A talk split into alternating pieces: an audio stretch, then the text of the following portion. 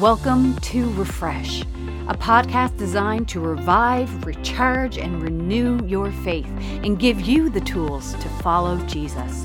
Refresh comes to you from the Salvation Army in Gwinnett County, Georgia. We meet in person every Sunday at 10:30 a.m. or online on Facebook and YouTube at Sal Army Gwinnett. We are excited that you have joined us this week and pray that God will bring His Word life. And now for our speaker. Hallelujah, He is risen. You can feel the excitement in the air. Our dreams have come true. Our doubts have been answered. Jesus is the Christ. He is the Messiah. Sure, there, there was a time when, when I saw him on that cross and I wondered, even questioned, if I had actually been following the Messiah or just another prophet. I have seen Jesus perform many miracles in the time that I followed him, but, but never like what I just saw. I watched him die. I saw his body grow lifeless on the cross. I saw when they, they took him down and they, and they placed him in a tomb, sealed and, and guarded by Rome. But Sunday came and everything changed. The doubts that we had on Saturday were replaced with the hope that we found on Sunday. Hallelujah, he is risen. He is not dead, but alive. Do you know what this means? This means that everything he ever said is true. He has the authority to not only say it, but then to do it. Destroy this temple, Jesus said, and I will raise it up again in three days.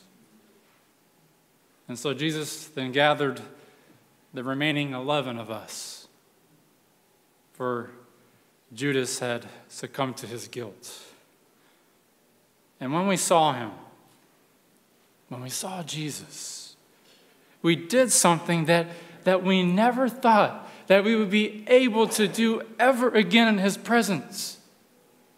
We worshiped him. We fell to our knees.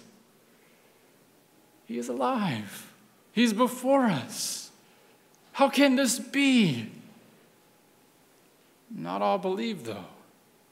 Some of us even doubted, even after when we saw with our own eyes. That didn't matter because Jesus loved us all the same. And with all of us gathered on the mountain, Jesus told us all all authority in heaven and on earth has been given to me. Therefore, go and make disciples of all nations, baptizing them in the name of the Father and of the Son and of the Holy Spirit, and teaching them to obey everything I have commanded you. And Surely, I am with you always, to the very end of the age. And that was the moment. That was the very moment. The moment that we realized why Jesus, the Messiah, came to this earth to die. The moment we understood every lesson that he ever taught us. The moment we saw with our own eyes what every miracle he ever performed pointed to. The moment that we realized that the course of our lives just changed forever. What moment, you may be asking? The moment we realized that we weren't at the end of the story, but at the beginning. The great Commission. Father, we just pray now that as we dive into your word, into your scripture, that your words come to life off the pages, not as black and white, but as, as writing onto our hearts. Father, I pray right now that only your word be spoken, be presented, be dissected, and understood only not so that we could be smarter, but that we could follow you better. And so, Father, this is our prayer today. Please, Lord, have your spirit move. In Jesus' name, amen. amen. Wow. Guys look great. You look good. You look like Easter people. Yeah. You look like you, you believe that the Messiah has come and that he's been risen from the dead. You see, where we pick up in our story is, is that the disciples were at a crossroads. That's where we kind of begin. Jesus has risen. Now what? What do we do with that? So, you and I today, we receive this story differently than they did on that day. You and I have the fortune of having this story passed down from generation to generation. It was told to me as a young child, as soon as I could comprehend stories from my mother. And my mother made sure I knew Jesus. I know she's watching, I love you, Mom. You see, Jesus' story has survived all of these years, thousands of years, his story has. The story of Jesus did not die out after the first generation that told it. It is still alive, it is still here. We are still gathering because of it. And even COVID couldn't take that away from us that we still gather even virtually because of it, of the story of Jesus. Why? Why has it survived all these years? Why hasn't it fizzled out like many stories from the past? Well, Jesus answers that question for us, actually. He says in Matthew chapter 25, He says, Heaven and earth will pass away but my words will never pass away. And it was there on that mountain when Jesus gathered the remaining disciples to tell them what the next chapter in this story was going to be. And the answer to that question, Jesus is risen, now what? Is given an answer and is given to us through what we call today the Great Commission. You and I play a piece in the Jesus story. Now, a commission, let's talk about that. We know that word all pretty well in this organization, actually. A commission, what it is, is it's an instruction, it's a, it's a command or a duty that's been given to a person or to a group of people, maybe to a class it's, a it's kind of a, a, a sending out, if you will. However, it's not just a blind send out, not just a, all right, you look good. All right, go on now. No, there is actually instruction that goes with it. There is an expectation, there's a bar that's set, and then we all agree to this bar and say, now go. A commission. And within our organization. We're actually going to have one of those in just a few short weeks with the commissioning of the new session of cadets that are going to be happening. They, on that day, on Sunday morning, they will receive their rank, they'll receive their command, their duty, and then they will be also receiving the backing of the organization to wherever they may go. I remember mine well. I was 24 years old. I was young, I was nervous, I was scared, and standing that day in June 2010, June 6, 2010, standing before the thousands of people who were in that room for that moment, for that celebration, I felt the weight of what I was about to get myself into. My heart was pounding, much like it does every Sunday morning, still today. but my heart was pounding. And when it was my turn, and I was standing there in my cadet's uniform, about to take the stage, and the territorial commander, Commissioner Max Feener, turned to me and said, Cadet Paul Ryerson, I now ordain you as a minister of the gospel and commission you with the rank of lieutenant.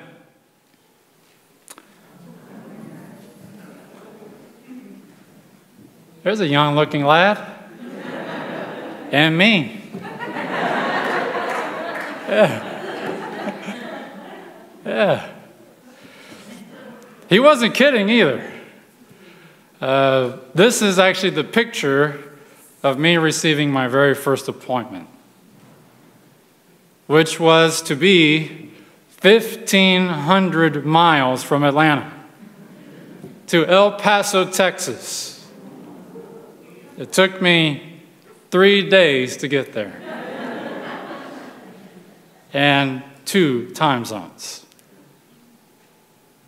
And, Commissioner, I enjoyed every minute of it. Thank you for having the trust in me to go there.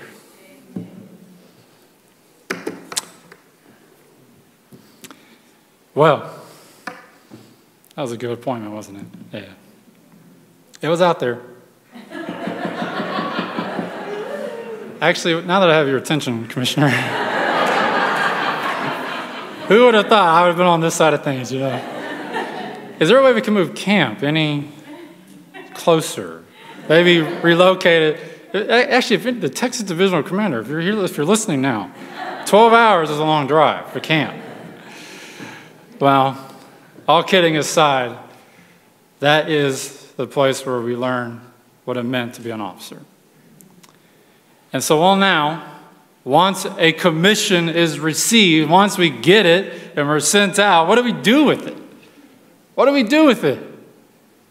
The Great Commission itself gives us the answer to what do we do with the Great Commission. So, Jesus, he starts by saying, he, he has the disciples all gathered together on that mountain.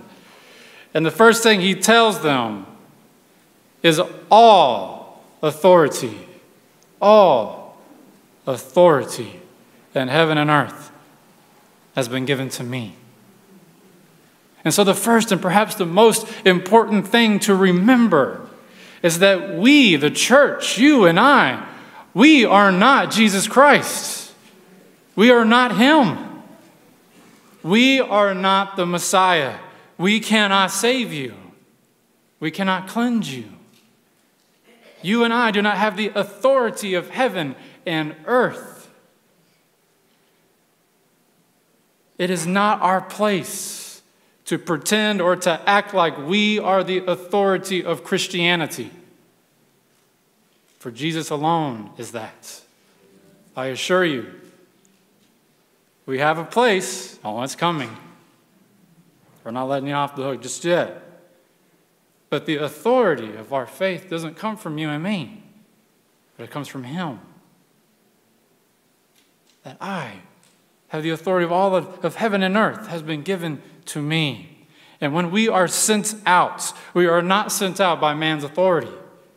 We are not even sent out with the army's authority. Now, for us officers, our ordination and commission may come from the Army, and for us soldiers, our commission may come from our corps officer, but the authority to do it comes from Christ alone. For without him, guess what? There is no Salvation Army. There isn't. And I, am going to tell you now is that we're not playing house. We're not pretending to put uniforms on just because well, it's easier to wear that than pick out what I'm going to wear today. You laugh because you know it's true. but we're not playing house. We're not a pretend army. We're not a fake army. We're the real deal. This is the real deal.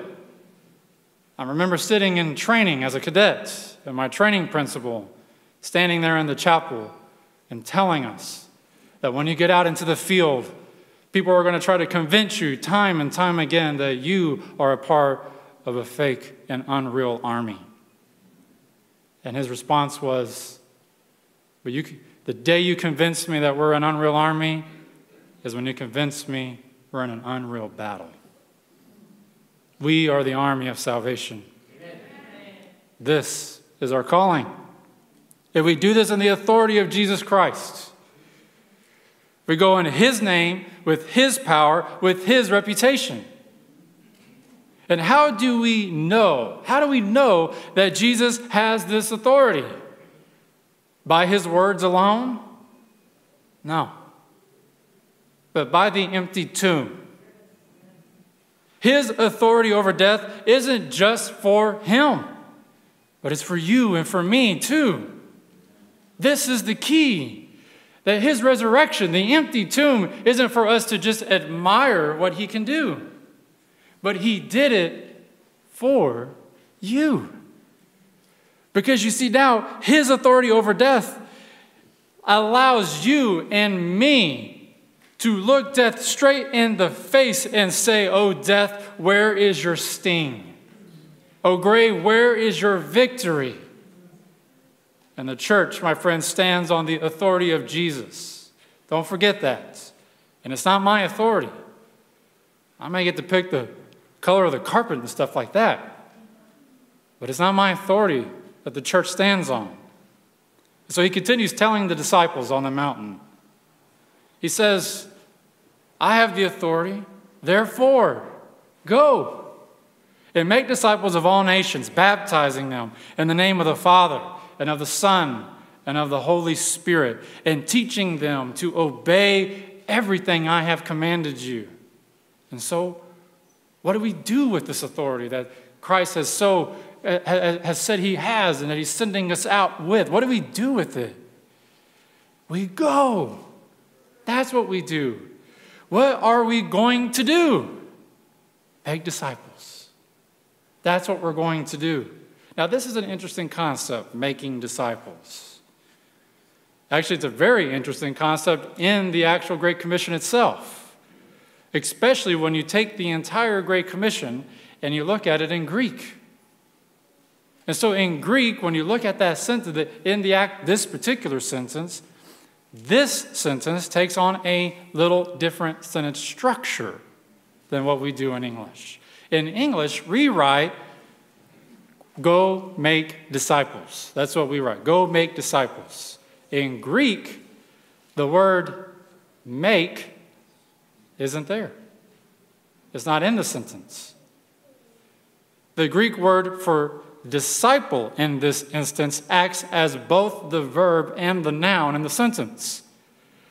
So this clarifies actually what we are, what it is we're supposed to do. We are to, as the Greek would say, simply Go disciple. Go disciple. We're not actually commanded to make anything, to construct or, or to put the authority in our hands to say, I made that. I made that disciple. Look at me. I can make more if I need to. But no, the, the Great Commission doesn't give the power to us. It keeps it, the first sentence says, the authority's in Him. He has the authority. And so he says, All authority is in me. Now, go disciple. Go disciple. And discipling isn't an outcome, it isn't just a statistical line. It is rather a relational process with our brothers and sisters. This is discipleship.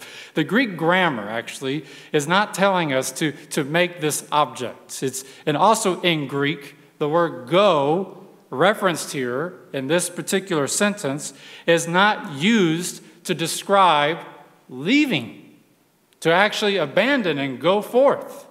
Is not what this Greek word is referring to, but instead, it is referring to go in your daily life among your daily life. So, among your daily life, disciple. Disciple. That's what he's really saying. So, you're not, not, not go on a trip, but among your life, go disciple. But I'm not in full time ministry, Captain. That, that's, not my, that's not my calling. I didn't sign up to be sent out to the world and to do these things. Perfect. Because your neighbor next door is needing someone to love them. Perfect. And I think Jesus had that in mind when he said these words. Now, the word following in this sentence is baptize. And when you look at that word in, in, in, Greek and you break down the meaning behind that, actually, in the Great Commission, this is an action word that is a part of the discipleship process that Jesus is commanding out. He is saying, when you break this down, he's saying, go and stay by their side. Go stay by their side. It's common practice that when we go and baptize, when you have a water baptism, that, that usually you may have someone that, that sponsored you or, or maybe discipled you through the process. That they, sometimes they may even go out into the water with you as the pastor you know, baptizes you, and you may stand there before, I'm right beside you. I'm right here. You're not abandoned. We are not called to take people to the edge of the water and then we abandon them when we realize they can't swim. We are to stand by them, to go and baptize, stand by. And when you're discipling, there's, there's, there's this, this word, and, in Greek has a, has a sense of urgency to it, like an urgent move to, to do this now. Don't wait, but do it now. Because the, the word baptize here is an action word to go. And it's a common practice, very common, as I said, that, that you would baptize an individual as quick as you could so that way they could feel the commitment of the Spirit. And so discipleship is among the same, regardless if it's in the water or if it's in a uniform. That we are called to disciple, to go. And then here, in this last part of the sentence, it says teaching. And the Greek word for teaching is also an action word that we are to teach them of Jesus so that they can obey Jesus. Now, this is a very important piece of the discipleship process. Sometimes we really don't do this that well, to be honest with you. We must continue not only our search for the knowledge of Jesus, which is important, the knowledge of Jesus but the application of Jesus to our lives.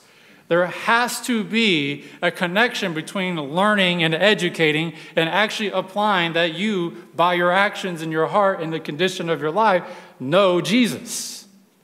And so you take the knowledge, and we always must ask ourselves, how do I follow you because of it?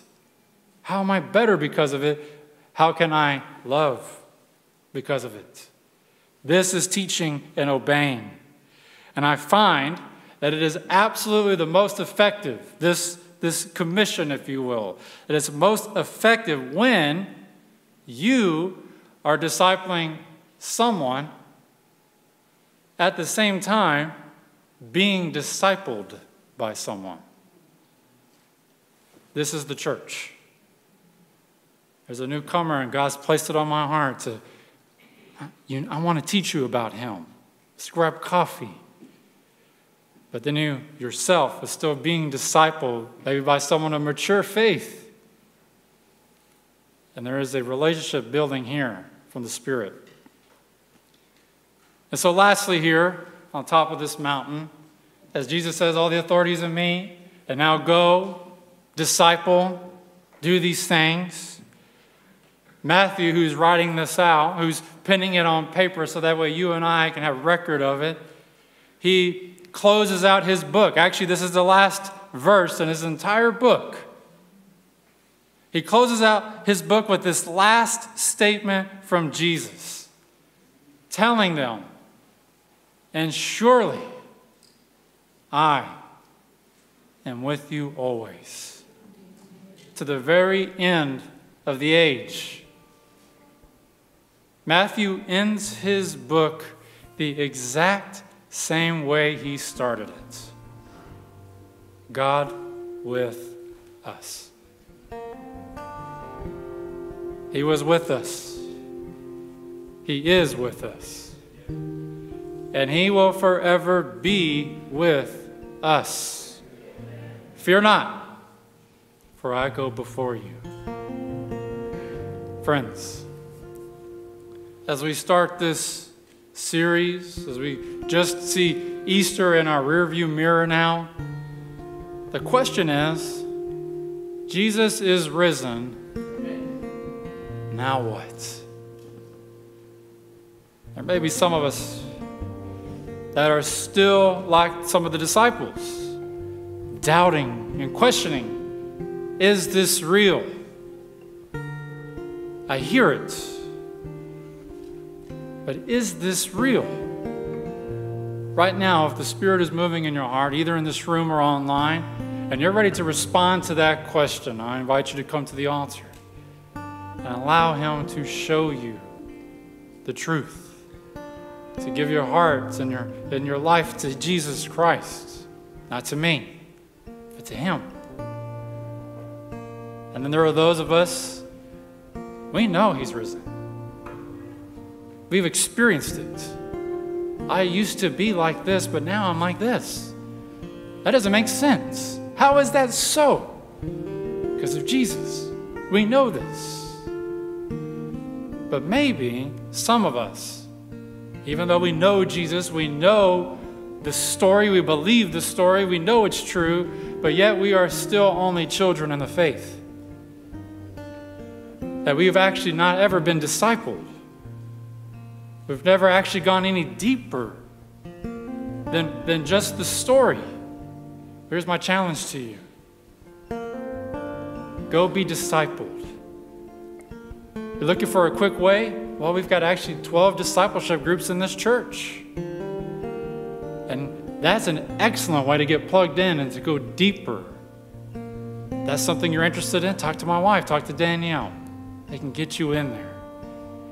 Maybe you want one on one. Find someone who you have some trust in, a, a, mentor perhaps, someone where you just say, I'm ready to go deeper. It doesn't have to be me. There are men and women who are, who are even more mature than I am in the faith. And just say, Can you please show me more? Show me the next thing that God has for me.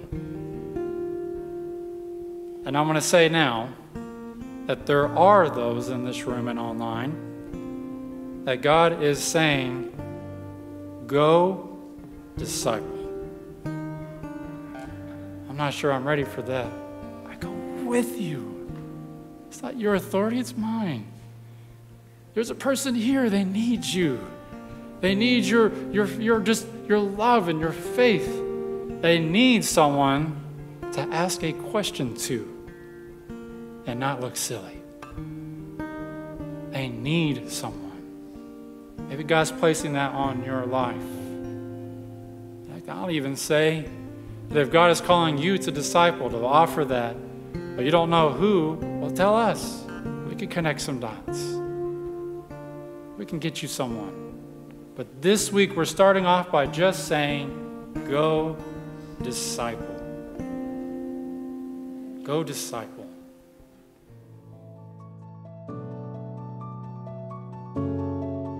Thank you for listening to Refresh. Be sure to hit subscribe and like us on Facebook and YouTube to never miss an episode. If you liked what you heard, be sure to share it with your friends and family. We pray that you will be refreshed and ready to take on your week. See you next time. God bless.